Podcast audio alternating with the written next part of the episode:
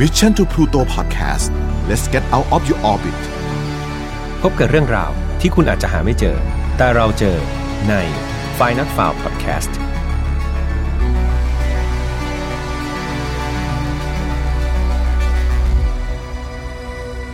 สวัสดีครับ ยินดีต้อนรับเข้าสู่ Final f a r Podcast นะครับซีซั่นที่ 2 แล้ว วันนี้คุณอยู่กับผมเช่นเคยนะครับ แหมทัชพลครับ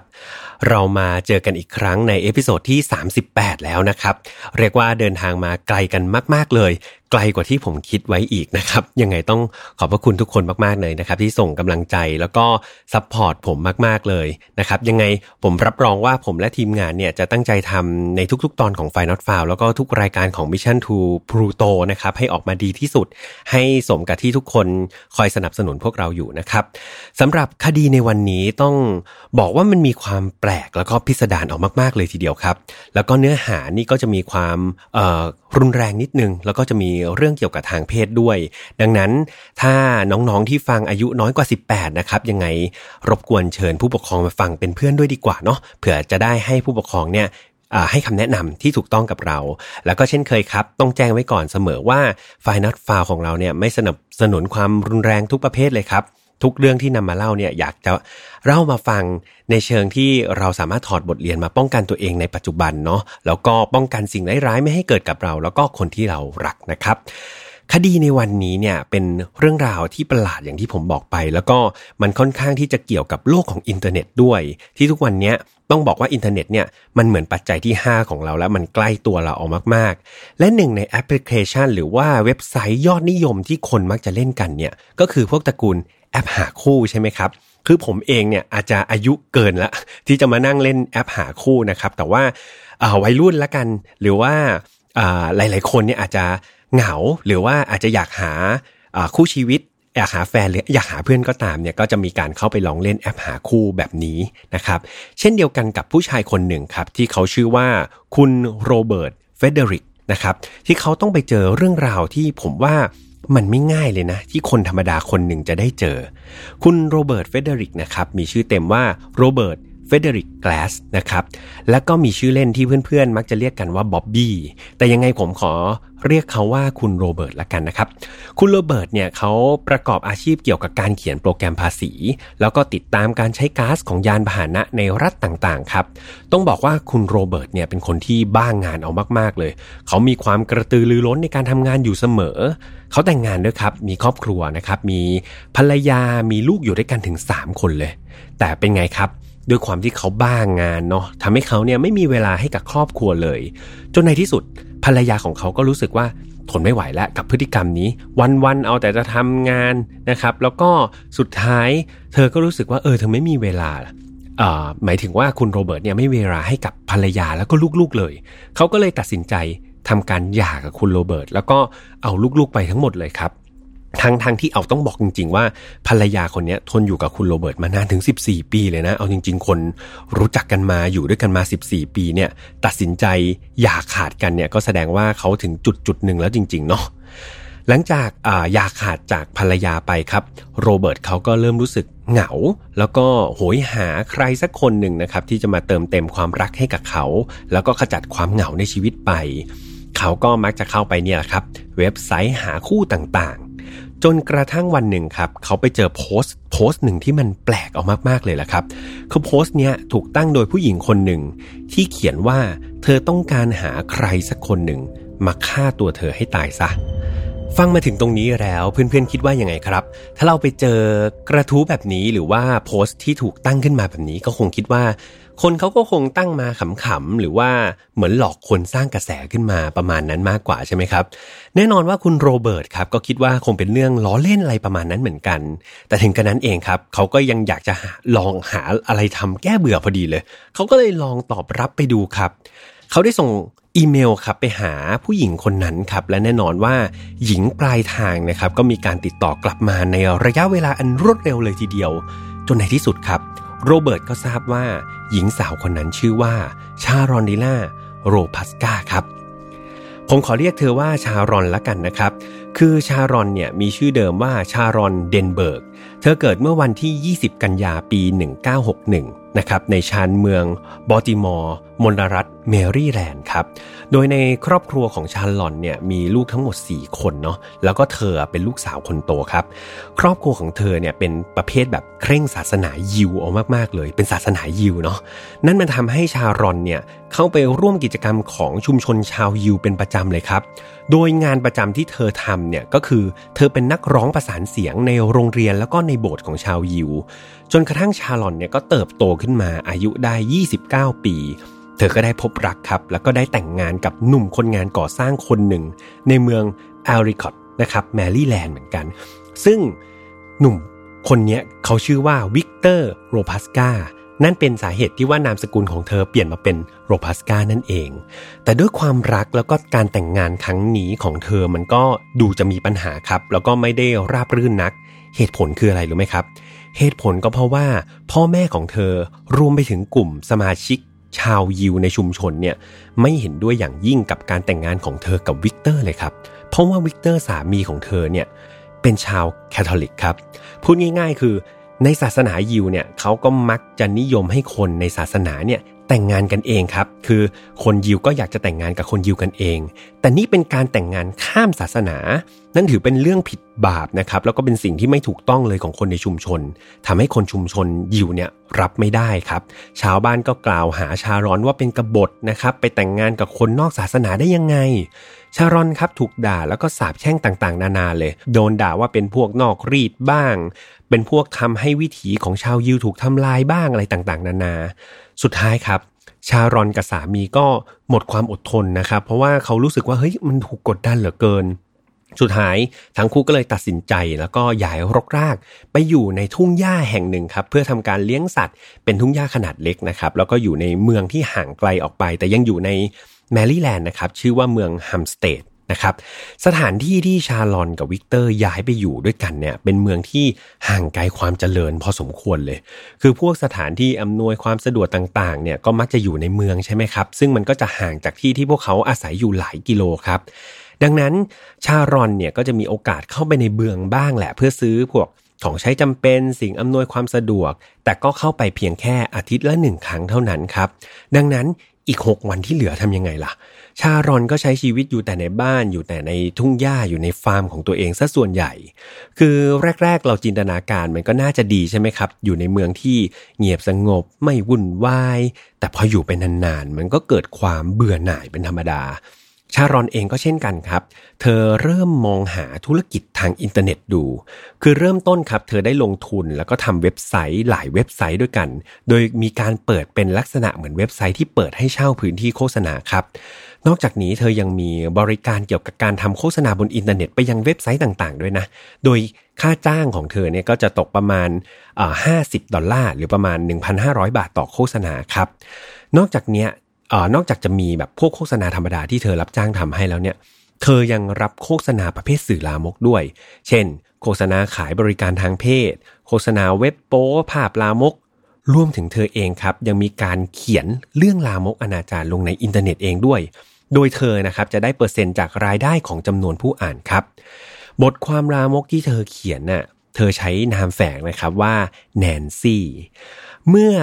ชารอนเองครับ เริ่มเข้าไปคลุกคลีกับเรื่องพวกนี้มากๆเนี่ยเธอก็เริ่มอยากจะต่อยอดธุรกิจลามกของเธอเองครับ เธอเริ่มมีการขายวิดีโอโป๊ของเธอเองให้กับลูกค้าหลายรายเลยนะครับ นอกจากนี้ครับ เธอก็ได้มีการขายชุดชั้นในนะครับเป็นกางเกงในที่เธอใช้แล้วนะครับแล้วก็เอาไปโพสต์ขายในโลกออนไลน์ด้วยครับ ไม่ใช่แค่กางเกงในเท่านั้นครับ เธอยังมีผลิตภัณฑ์ลามกอื่นๆ เช่นพวก sex toy นะครับ ซึ่งเธอก็เอามาขายในเว็บไซต์ต่างๆ แล้วก็ขายดิบขายดีเลยทีเดียวครับ ดูเหมือนการถลำลึกของชารอนเนี่ยมันจะยังไม่ได้จบแค่นี้ คือเธอเริ่มเข้าสู่โลกของอินเทอร์เน็ตครับแล้วก็เป็นโลกของสิ่งอนาจารด้วยนะครับ ที่เธอเข้าไป คือเริ่มต้นเนี่ยวัตถุประสงค์ของเธอก็คือ อยากทำธุรกิจอยากหารายได้ แต่ว่าตอนนี้ครับ เธอได้ใช้มันในการติดต่อพูดคุยกับคนต่างๆ เพื่อระบายความใคร่ของเธออีกแล้วด้วยครับ ตอนนี้ เธอได้สร้างห้องแชทลับขึ้นมานะครับ เพื่อหาคนเข้ามาคุยด้วย โดยเรื่องที่คุยส่วนมากก็จะเป็นเรื่องเกี่ยวกับทางเพศ เป็นเรื่องลามกนะครับ ซึ่งมันไม่ใช่การคุยลามกธรรมดาครับ แต่ว่าในข้อมูลที่ผมหามาเนี่ยเขาบอกว่าเป็นเรื่องลามกระดับที่เรียกว่า hardcore กันเลยทีเดียว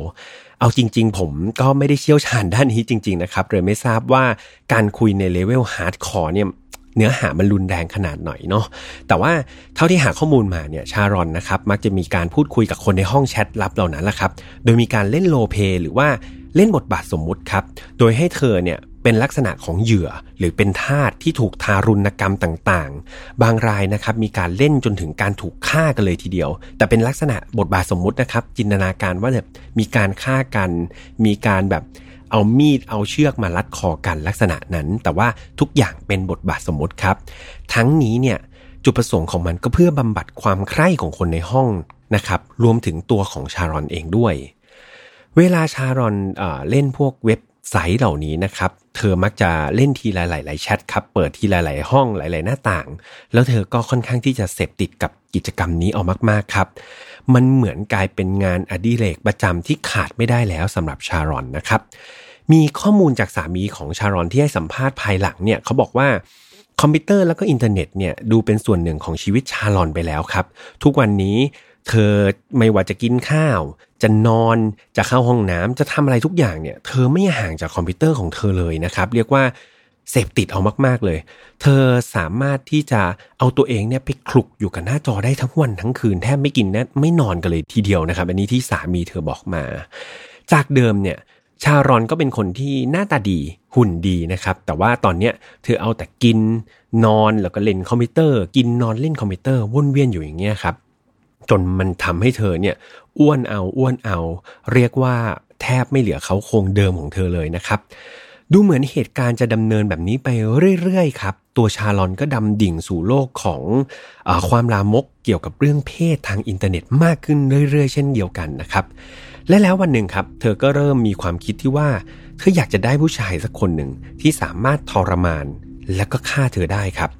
เธอคิดเรื่องนี้แบบจริง ๆ จังๆ เธอโพสต์ข้อความนี้ในเว็บไซต์ที่เธอเล่นเป็นประจำนะครับ โดยมีเนื้อหาประมาณว่า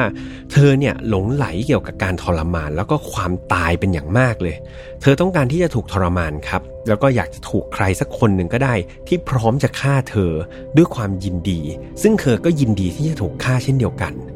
คนส่วนใหญ่ในอินเทอร์เน็ตครับแน่นอนเห็นข้อความของชารอน หรือโพสต์ของชารอนเนี่ยก็คิดว่า มันเป็นเรื่องตลกงี่เง่าเรื่องหนึ่งเท่านั้นเอง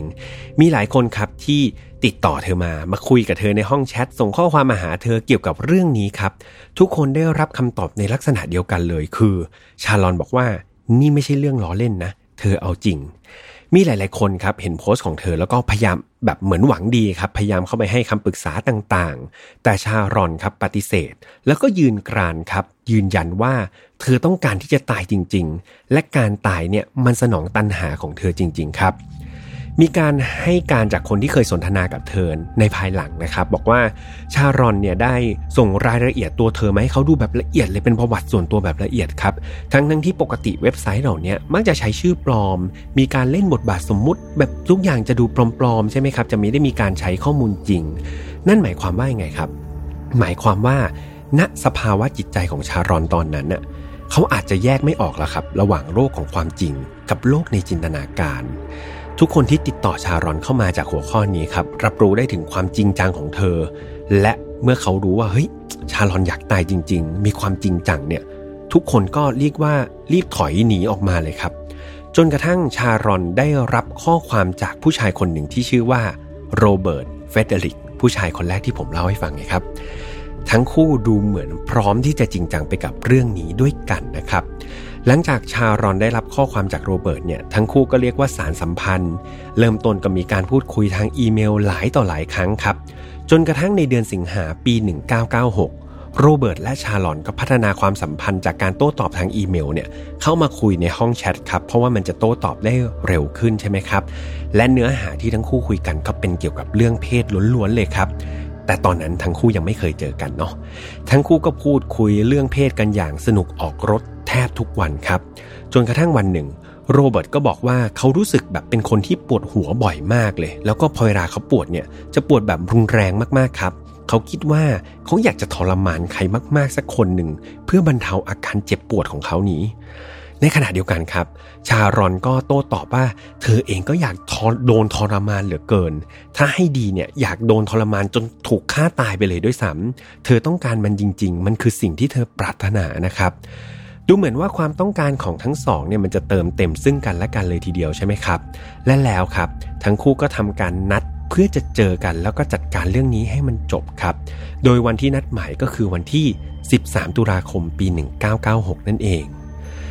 ชาลอนดูมีความปรารถนาที่จะให้โรเบิร์ตฆ่าเอามากๆครับ เธอบอกโรเบิร์ตว่า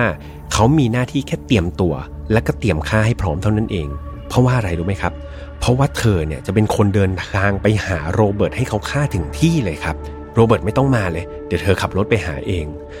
มาถึงตรงนี้ผมเชื่อว่าเธอจริงจังมากๆ แล้วก็หมกมุ่นกับเรื่องนี้เอามาก ๆนะครับ ถึงขนาดแบบเดินทางไปหาคนคนหนึ่งที่รู้อยู่แล้วว่าเขาเตรียมตัวที่จะฆ่าเราอะ่ โอ้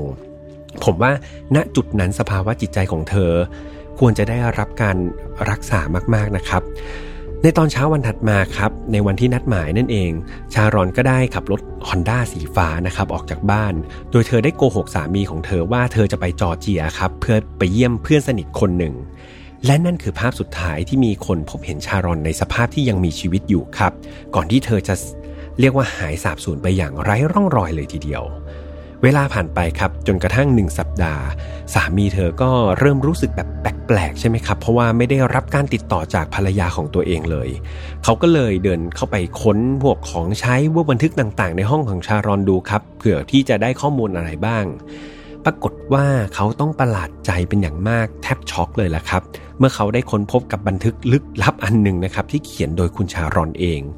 เนื้อหาเนี่ยมันเรียกว่าเกินจินตนาการที่สามีคนหนึ่งจะรับได้ครับ เธอเขียนเกี่ยวกับการไปพบเพื่อนคนหนึ่งทางอินเทอร์เน็ตที่แคโรไลนานะครับ เพื่อที่จะทำในสิ่งที่ไม่มีใครบนโลกนี้ และก็สามีเธอเนี่ยไม่มีทางที่จะจินตนาการได้เลยว่า มันเป็นขนาดนี้ได้ยังไง นั่นก็คือการเดินทางไปให้คนคนนั้นฆ่าตายนั่นเอง แน่นอนว่าพอสามีรู้แบบนี้ครับเขารีบแจ้งตำรวจทันทีครับ แล้วก็พอตำรวจมาถึงก็เรียกว่าเข้ามาตรวจสอบดูสมุดบันทึกนะครับเพื่อเป็นหลักฐาน นอกจากนี้ครับสามีของชารอนนะครับได้ขอให้ตำรวจเนี่ยมีการเปิดคอมพิวเตอร์ของชารอนด้วย เพื่อตรวจสอบดูข้อมูลเพิ่มเติม เจ้าหน้าที่ตำรวจครับพยายามที่จะตรวจสอบเพื่อค้นหาที่อยู่ของชารอน นะครับหมายถึงว่าที่อยู่ของโรเบิร์ตต้องพูดอย่างนี้ดีกว่า จนกระทั่งไปพบกับอีเมลฉบับหนึ่งครับ ที่ส่งมาจากโรเบิร์ตที่อยู่ทางตอนเหนือของแคโรไลนานั่นเอง วันนั้นครับเป็นวันที่ 25 ตุลาปี 1996 นะครับ เจ้าหน้าที่ตำรวจก็ทำการตามสืบสวนนะครับไปทางไปยังทางเหนือของแคโรไลนาจนกระทั่งไปพบบ้านของโรเบิร์ตเข้าจนได้ครับเจ้าหน้าที่ได้ออกหมายค้นบ้านโรเบิร์ตนะครับซึ่งคาดว่าชาลอนน่าจะอยู่ในบ้านหลังนี้แหละ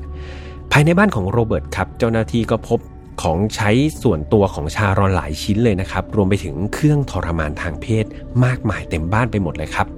นอกจากนี้ยังมีพวกภาพอนาจารในคอมพิวเตอร์ที่ถูกเก็บใส่ซีดีครับอีกหลายพันแผ่นเลยนะครับ แต่เจ้าหน้าที่ก็ยังไม่พบตัวชาลอนเลยตอนนั้น เจ้าหน้าที่ตำรวจจึงมีการออกไปค้นหาตัวชาลอนในบริเวณใกล้เคียงครับ และไม่นานครับ เจ้าหน้าที่ตำรวจก็พบตัวชาลอน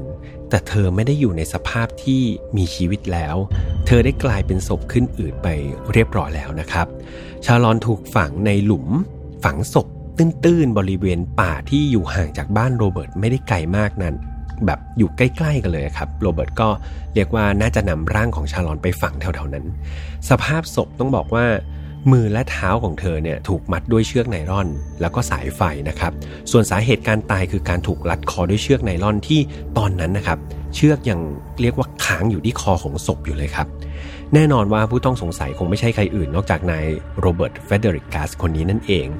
โรเบิร์ตถูกเจ้าหน้าที่ตำรวจจับกุมทันทีครับ และเมื่อมีการสืบสวนอย่างหนักเนี่ยเขาก็ทำการรับสารภาพว่าเขาเป็นคนฆ่าชารอนด้วยตัวเขาเอง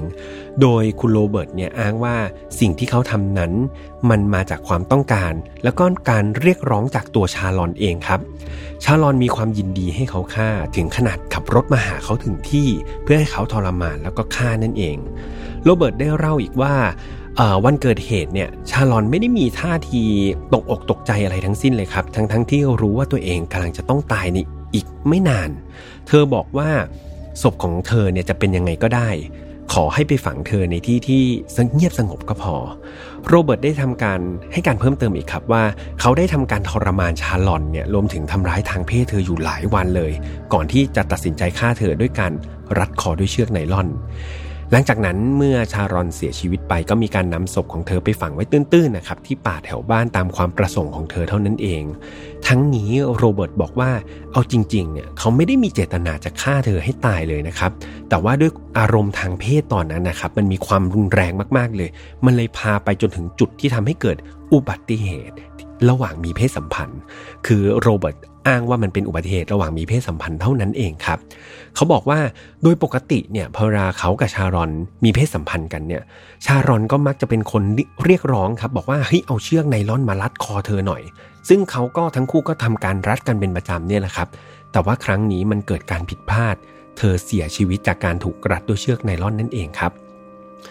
สุดท้ายครับ โรเบิร์ตก็ถูกศาลตัดสินในวันที่ 27 มกราคมปี 2000 นี่เองครับ โดยเขาถูกพิพากษาให้จำคุก 36 ถึง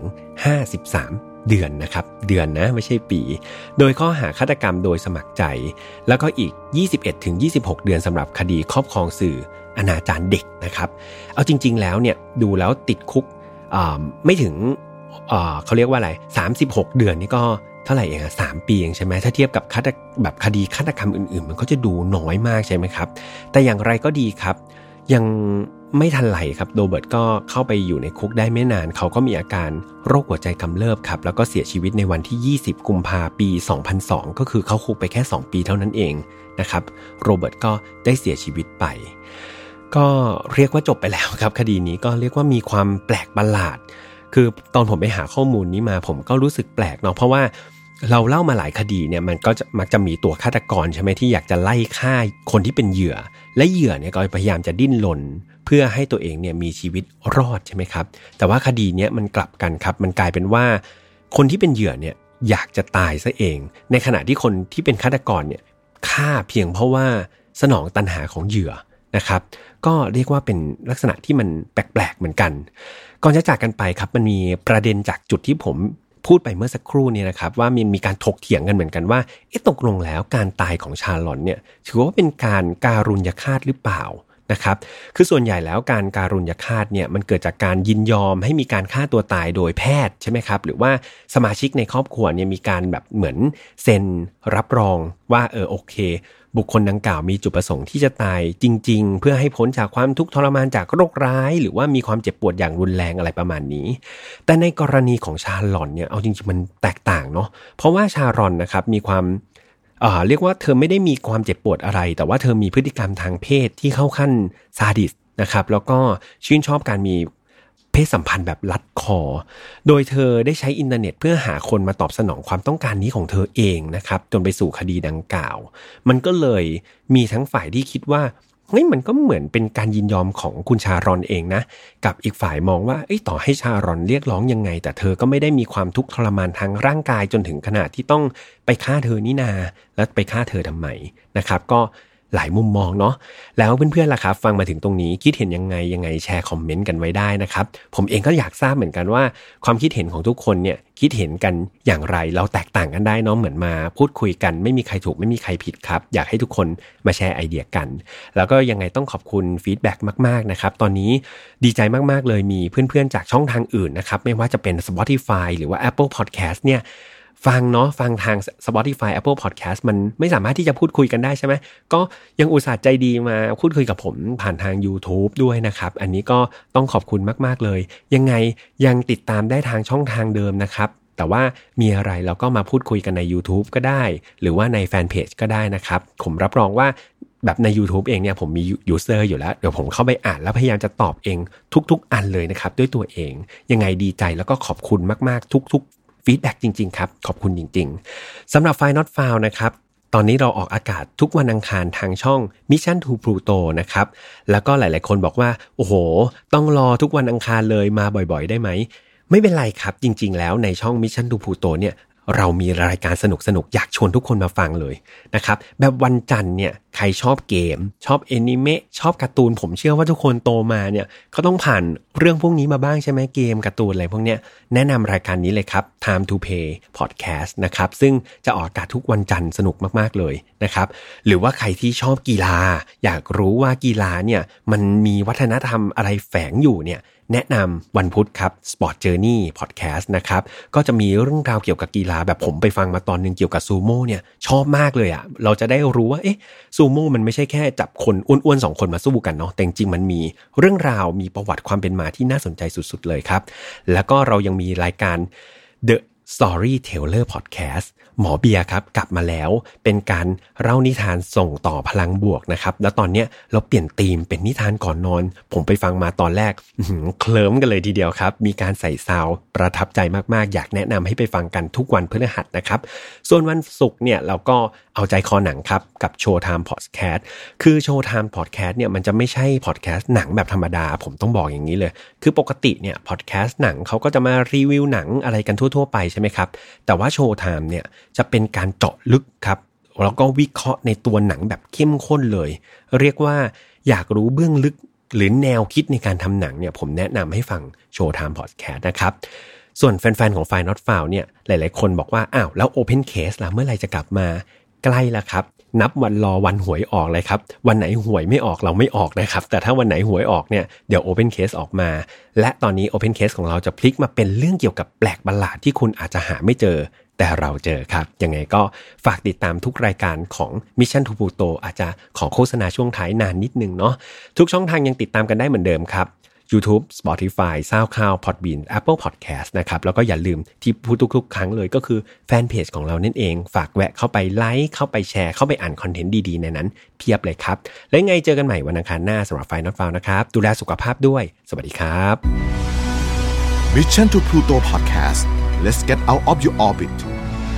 พบกับเรื่องราวที่คุณอาจจะหาไม่เจอ แต่เราเจอใน f i n a l f i l e Podcast